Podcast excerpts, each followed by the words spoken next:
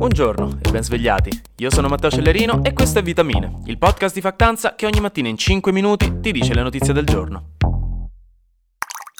Buongiorno raga, oggi scusatemi ma è una puntata un po' diversa cioè molto corta. In teoria non doveva proprio esserci una puntata oggi per motivi legati ai progetti di Factanza, perché raga ne stiamo facendo delle belle, ve lo assicuro, avrete di che rifarvi nei prossimi mesi, stiamo lavorando molto alacremente per fare cose molto fighe, quindi oggi niente puntata di vitamine normale, quindi proprio per questioni di impossibilità di orari e di tempistiche, però, visto che mi dispiace non farvi sapere cosa succede nel mondo, ho deciso comunque di sforzarmi un po' di farvi una bella rassegna stampa veloce su alcune notiziette sparse che possono interessarvi, così non rimane da bocca asciutta perché vi voglio bene. Quindi, per quanto riguarda Israele e Gaza, gli Stati Uniti hanno di nuovo messo il veto a una risoluzione del Consiglio di sicurezza dell'ONU, su cui sono praticamente tutti d'accordo, come al solito, risoluzione che voleva chiedere un cessate il fuoco ufficiale a Israele e gli Stati Uniti però hanno detto di no, in quella che verrà ricordata tra un po' di anni come l'ennesima incresciosità della politica estera americana per motivi di interessi geopolitici.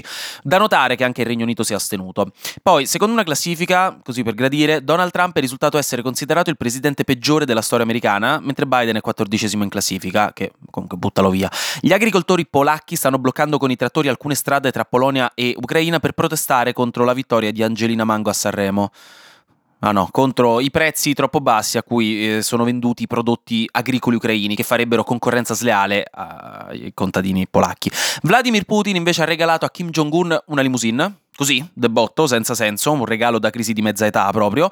Oggi invece dovrebbero decidere cosa fare di Assange, di Julian Assange, il fondatore di Wikileaks, cioè se approvare l'estradizione definitiva negli Stati Uniti, dove eh, finirà la sua vita fondamentalmente, per aver reso noti al mondo dei documenti segreti statunitensi in cui venivano mostrati diversi crimini di guerra e zozzerie fatte da Washington nel corso degli anni. Adesso lui è in prigione nel Regno Unito, stanno pensando all'estradizione, stanno all'ultimo grado di appello. Quindi questa estradizione viene vista come una pesante condanna contro la libertà libertà di informazione e domani potrebbe esserci, in realtà oggi scusatemi, potrebbe esserci la, la, la, condanna nel caso definitiva.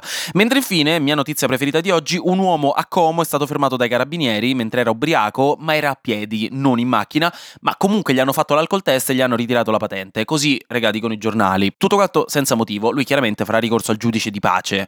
Appunto, una notizia veramente senza senso. Quindi niente, raga, scusatemi se questa puntata è andata così, ma eh, piuttosto che non farla ci tenevo comunque a dirvi qualcosina. Eh, la sto facendo al volo, ma ehm, appunto niente, eh, vi voglio bene, ci sentiamo molto presto. Di sicuro venerdì, se non è giovedì è venerdì.